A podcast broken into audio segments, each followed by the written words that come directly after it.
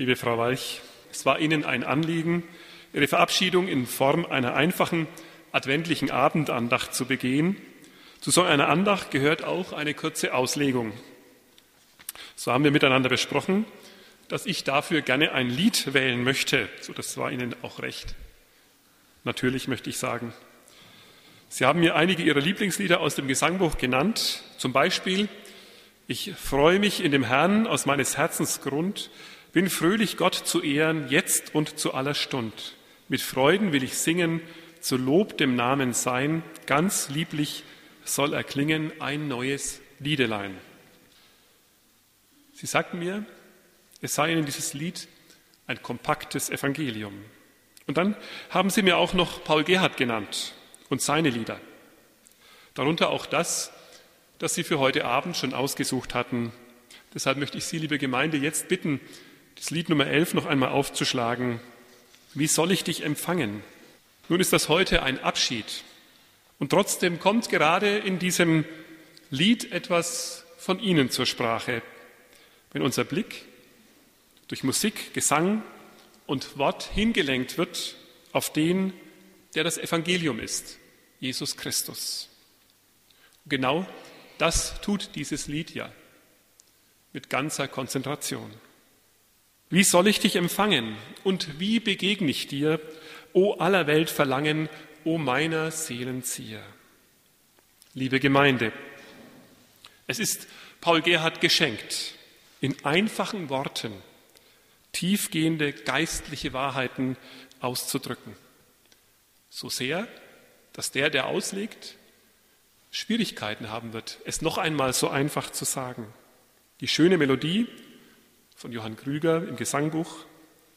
Sie macht es, dass es nicht nur Wahrheiten einer vergangenen Zeit sind, die wir da hören, sondern dieses Lied, es singt und klingt hinein in unser Leben. Und es erklärt ganz frei und einfach, ganz leicht, was wir zu verlieren scheinen. Advent, was ist das? Er kommt. Advent ist nicht Weihnachten.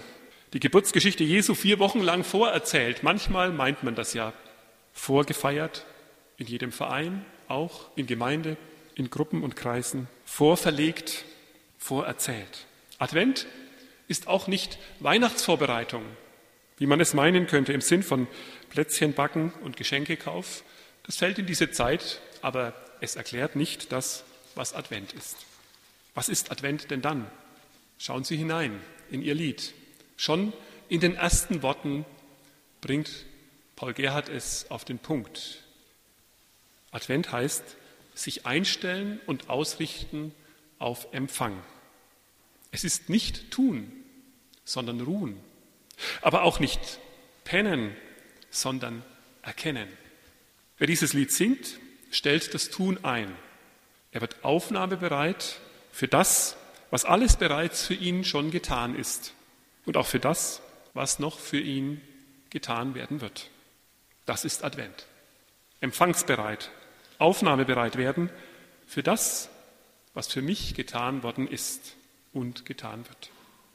Nun hat dieses Lied zehn Strophen. Vom ersten bis zum letzten kennt der Empfang nur eine Richtung. Die heißt Jesus Christus. Auf ihn hin werden wir eingestellt. Ihn wollen wir empfangen. Kaum ist das erkannt, kaum sind wir aufnahmebereit, schon entdecken wir eine tiefere geistliche Wahrheit in diesem Lied. Eine Wahrheit, die Paul Gerhardt uns ans Herz legt. All unser Ausrichten auf Empfang, es ist längst schon umfangen vom rettenden, liebenden, heilvollen und erlösenden Handeln unseres Gottes in Jesus. Nicht unser Empfangen, unser Empfangen wollen, nicht unser Sehnen, unser Verlangen, unser Wünschen und Hoffen ist es. Nein, all das ist schon lange fest umfangen von dem, was Gott für uns getan hat, vor Zeiten, als wir noch gar nicht an ihn dachten. Am Ende von Strophe fünf, genau in der Mitte unseres Liedes, finden Sie das. Paul Gerhardt hat es hingeschrieben. Unser Empfangen, es ist fest umfangen von Gott. So singen die Strophen eins bis fünf von dem, was Jesus, nachdem er an Weihnachten geboren war, für uns tat. Und die Strophen sechs bis zehn, was der kommende Jesus für uns bereithält. So sind wir in Vergangenheit, Gegenwart und Zukunft fest umfangen von dem heilvollen Kommen unseres Gottes.